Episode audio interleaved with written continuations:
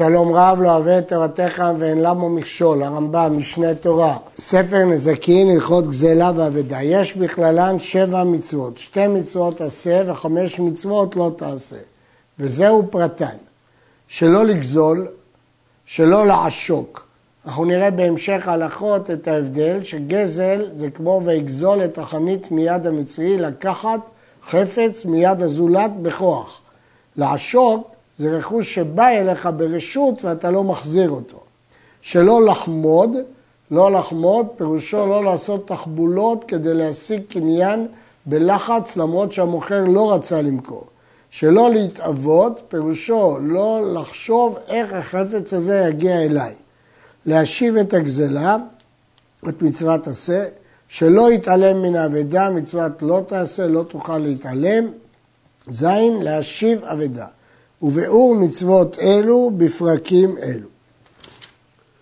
כל הגוזל את חברו שווה פרוטה, עובר בלא תעשה, שנאמר ולא תגזול, ואין לו קין עליו זה, שהרי הכתוב ניתקו לעשה, שאם גזל חייב להחזיר, שנאמר והשיב את הגזלה אשר גזל, זו מצוות עשה. ואפילו שרף הגזלה אינו לוקה, שהרי הוא חייב לשלם דמיה, וכל לאו שניתן לתשלומים, אין לוקים עליו. הרמב"ם אומר שלא לוקים על הלאו שלא תגזול, והוא מביא שני נימוקים. הנימוק הראשון, שזה לאו שניתק לעשה, יש עשה שמתקן אותו. אם הוא גזל, הוא משיב את הגזלה. אבל אומר הרמב"ם, זאת לא הסיבה היחידה שלא לוקים. מדוע? כי אפילו אם יהיה פה איזה אופן שהוא לא יוכל לקיים את העשה, ביטלו, גם אז הוא לא יקיים, מסיבה אחרת, כמו שאמרנו בלא תגנובו. כי זה לאו שניתן לתשלומים, התורה ציוותה לשלם, והכלל הוא כל המשלם אינו לוקח. ואסור לגזול כלשהו דין תורה. אמרנו שהלאו זה אם זה שווה פרוטה, אבל האיסור הוא אפילו על כלשהו. המגיד אמר בהלכות גניבה שזה כמו חצי שיעור. אפילו גוי עובד עבודה זרה, אסור לגוזלו או לעושקו, ואם גזלו או עשקו, יחזיר. אין דעת הרמב"ם שהאיסור מהתורה הוא גם על גוי עובד עבודה זרה, גם בגזל וגם בעושק. אה, יש להעיר שלמרות שבעושק כתוב לא תעשוק את רעך, אז לכאורה משהו על הפוקי גוי, אבל הרמב"ם לא סובר כך. סובר שהאיסור לעשוק ולגזול גוי, עובד עבודה זרה, הוא מן התורה. הכסף משנה רצה לומר בדוחק שאולי שיטת הרמב"ם שזה לא מהתורה, אבל לא כך. הגר"א מוכיח ממקומות רבים שלא כמו הכסף משנה, שזה איסור תורה. מנין? מזה שאסור לרמות עבד כנעני וחישב עם קונהו, או עבד עברי שנמכר לגוי, חישב עם קונהו, לעקר משפחת גר, אפילו לעובד עבודה זרה צריך לעשות איתו חשבון. מה שאמרנו שאפילו פחות משווה פרוטה אסור, אומר המגיד דווקא דבר שאנשים מקפידים עליו. אבל אם זה כסם קטן לחצוץ את שיניו שאנשים לא מקפידים זה מותר. ואף על פי כן הירושלמי אומר שבמידת חסידות זה אסור. איזה הוא גוזל? זה הלוקח ממון האדם בחוזקה, להבדיל מגונב שהוא בא בסתר ולוקח, גוזל לוקח בחוזקה, כגון שחטף מיטלטלים בידו, או שנכנס לרשותו שלא ברצון הבעלים ונטל כלים משם, או שתקף בעבדיו ובהמתו ונשתמש בהם, או שירד לתוך שדהו ואכל פירותיה. נשים לב, המקרים הראשונים הם נטילת מיטלטלין, המקרה השלישי הוא עבדים, המקרה הרביעי שהוא ירד לשדה ואכל פירותיה. כל כיוצא בזה הוא הגוזל שנאמר, כעניין שנאמר בספר שמואל, ויגזול את החנית מיד המצרי. איזה הוא עושק? הגדרנו את גוזל, מה הוא עושק? זה שבא ממון חברו לתוך ידו ברצון הבעלים.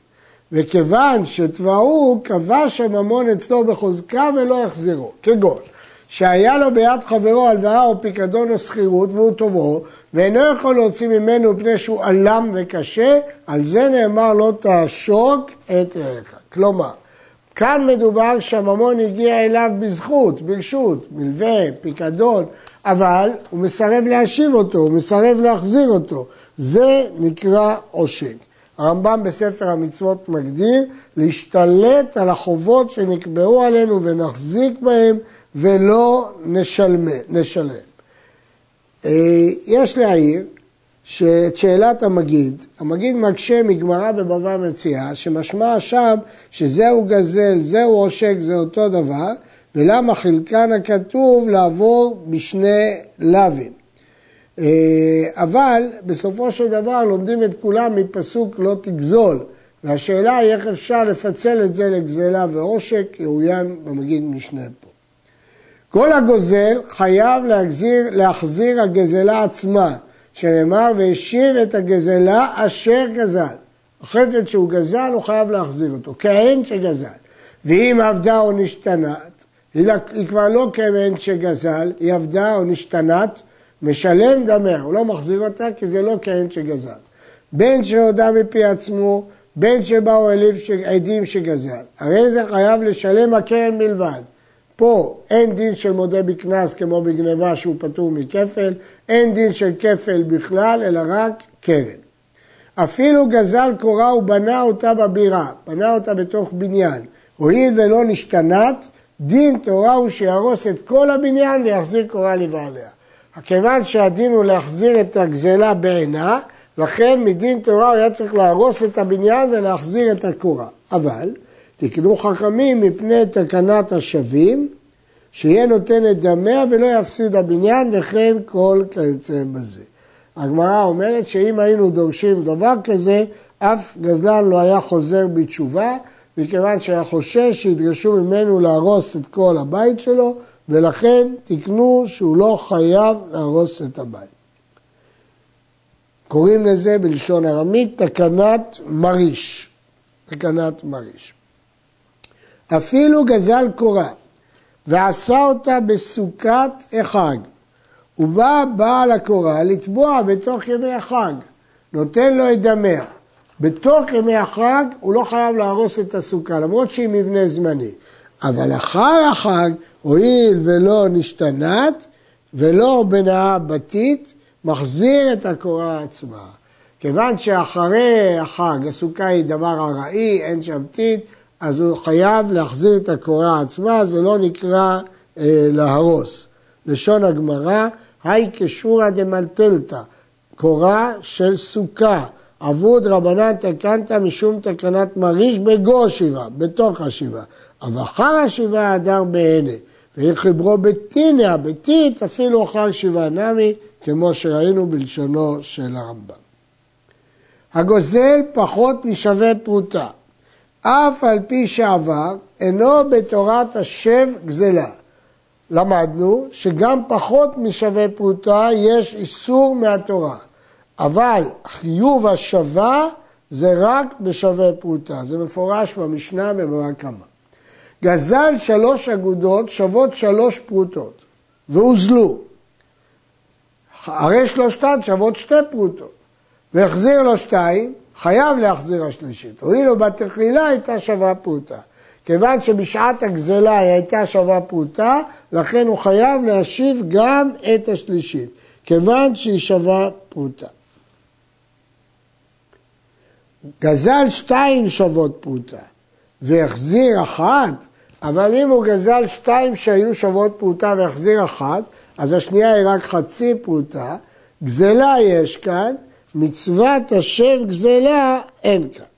זאת אומרת, גזלה יש כאן, מדוע? מכיוון שכשהוא גזל את שתיהם ביחד הם היו שוות פרוטה, אז הוא גזל שווה פרוטה. אבל מצוות השווה אין כאן. מדוע? כי עכשיו הוא החזיר אחת, נשארה לו אחת שהיא לא שווה פרוטה.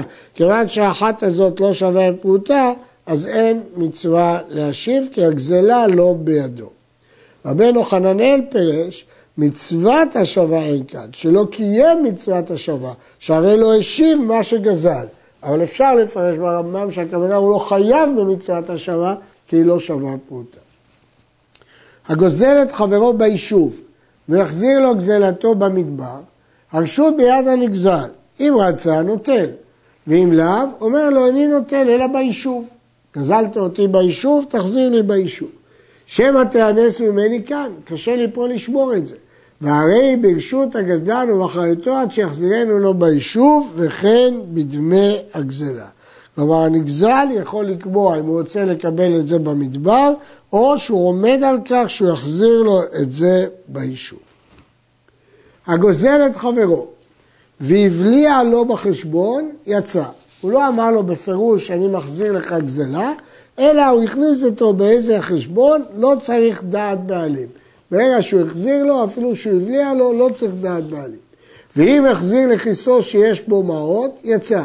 שאדם עשוי למשמש בכיסו בכל שעה, והרי מנע המעות שהחזיר לו בכלל מעותיו, ומניין שלא מדעת פותר. למרות שהבעלים לא ידע שהשבת אותו את הגזלה, סוף סוף הוא מנע את הרכוש, כיוון שאתה מנע את הרכוש, ההלכה היא שלכולי עלמא מניין פותר.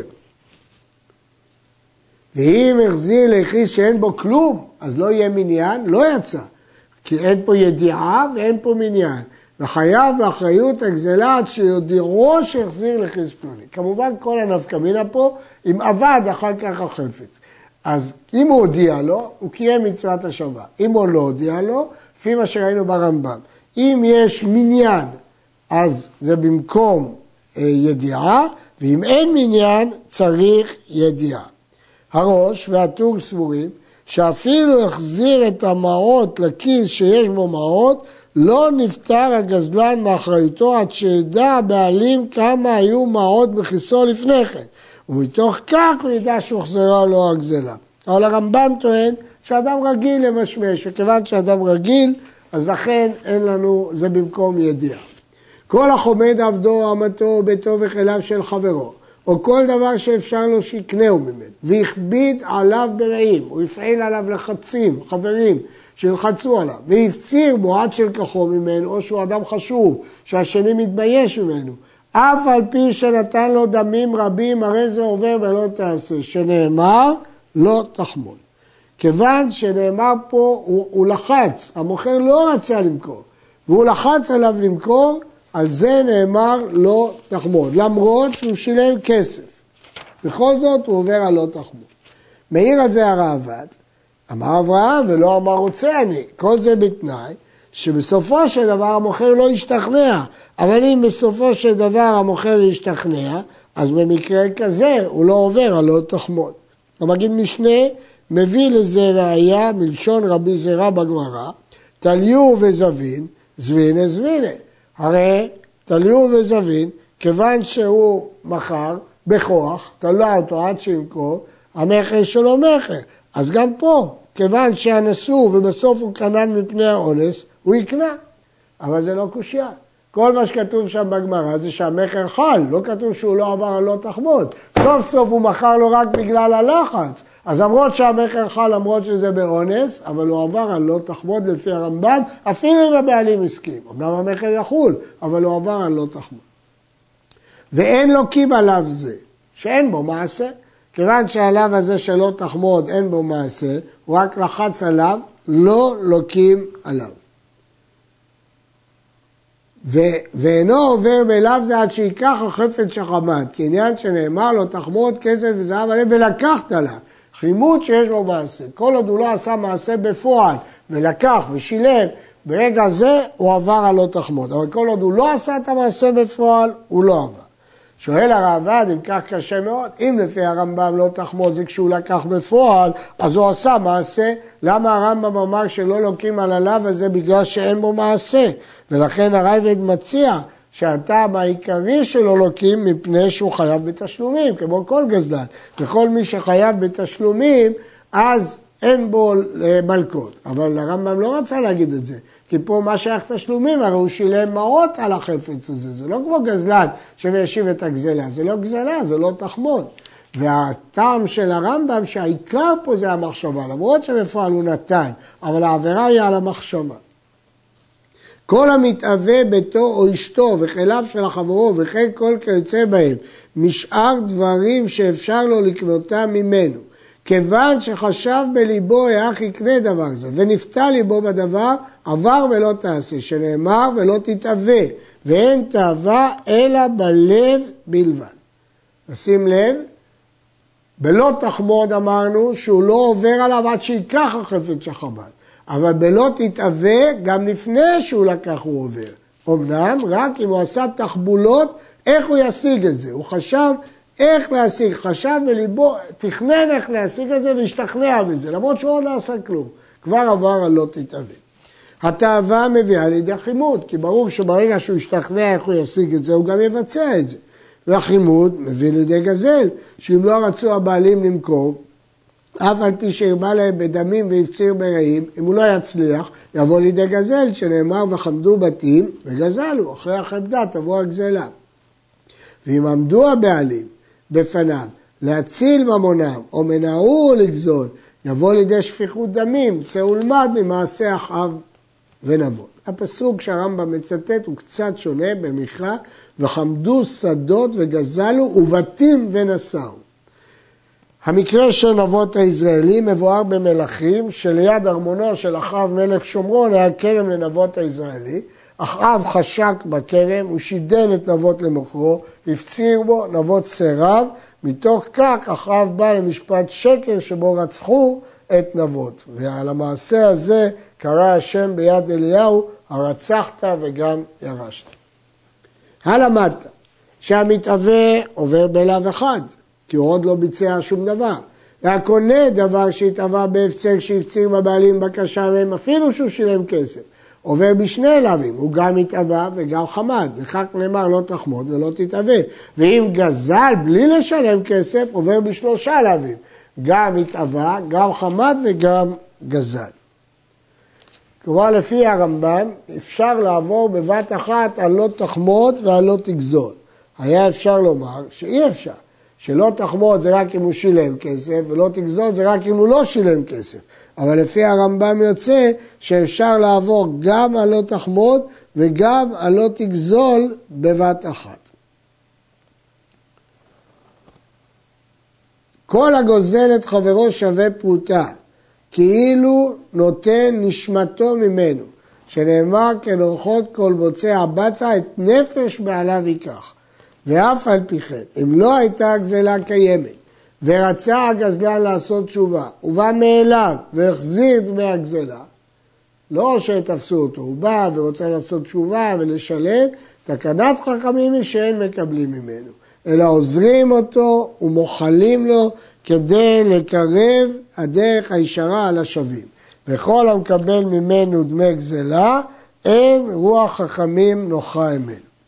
לשון הגמרא, הגמרא מביאה תוספתא, הגזלנים שעשו תשובה והחזירו גזלם, כל המקבל בהם אין רוח חכמים נוחה ממנו. אמר רבי יוחנן, בימי רבי נשנית משנה זו, דתניא, מעשה באדם אחד שביקש לעשות תשובה, אמרה לו אשתו רקע, אם אתה עושה תשובה, אפילו אבנת שלך אינו שלך. נמנע ולא עשה תשובה. באותה שעה אמרו, המקבל מהם אין רוח חכמים נוחה ממנו. ברור שהרמב"ם מבין שמה שכתוב פה, שבימי רבי נשנית, זה לא בא להגיד שאין הלכה כך, אלא בא להגיד שזה הלכה לדורות, לא רק בתקופתו של רבי. יש קצת מפרשים שאמרו שזה רק בתקופתו של רבי, אבל יש להעיר שהרמב"ם אומר שהמקרה הזה מדובר רק במי שרצה לעשות תשובה ובא מאליו. כי כתוב שאדם אחד ביקש לעשות תשובה, הוא רק בא מאליו, כלומר מעצמו. והמגיד משנה הוסיף, ולי נראה שאף על פי שאמרו המקבל אין רוח הקמים נוחה ממנו, אם רוצה לקבל ולחוף את הגזלן בבית דין, הם נזקקים לו. יכול לתבוע בבית דין. זה לא נוח, אבל בית דין חייב לפסוק לו את הדין. מצד שני, כתב המאירי שאם הגזלן מפציר מאוד בבעלים לקבל את דמי החפץ, אפשר לקבל ממנו, וכן פסק בשולחן ערוך חושן משפט. עד כאן.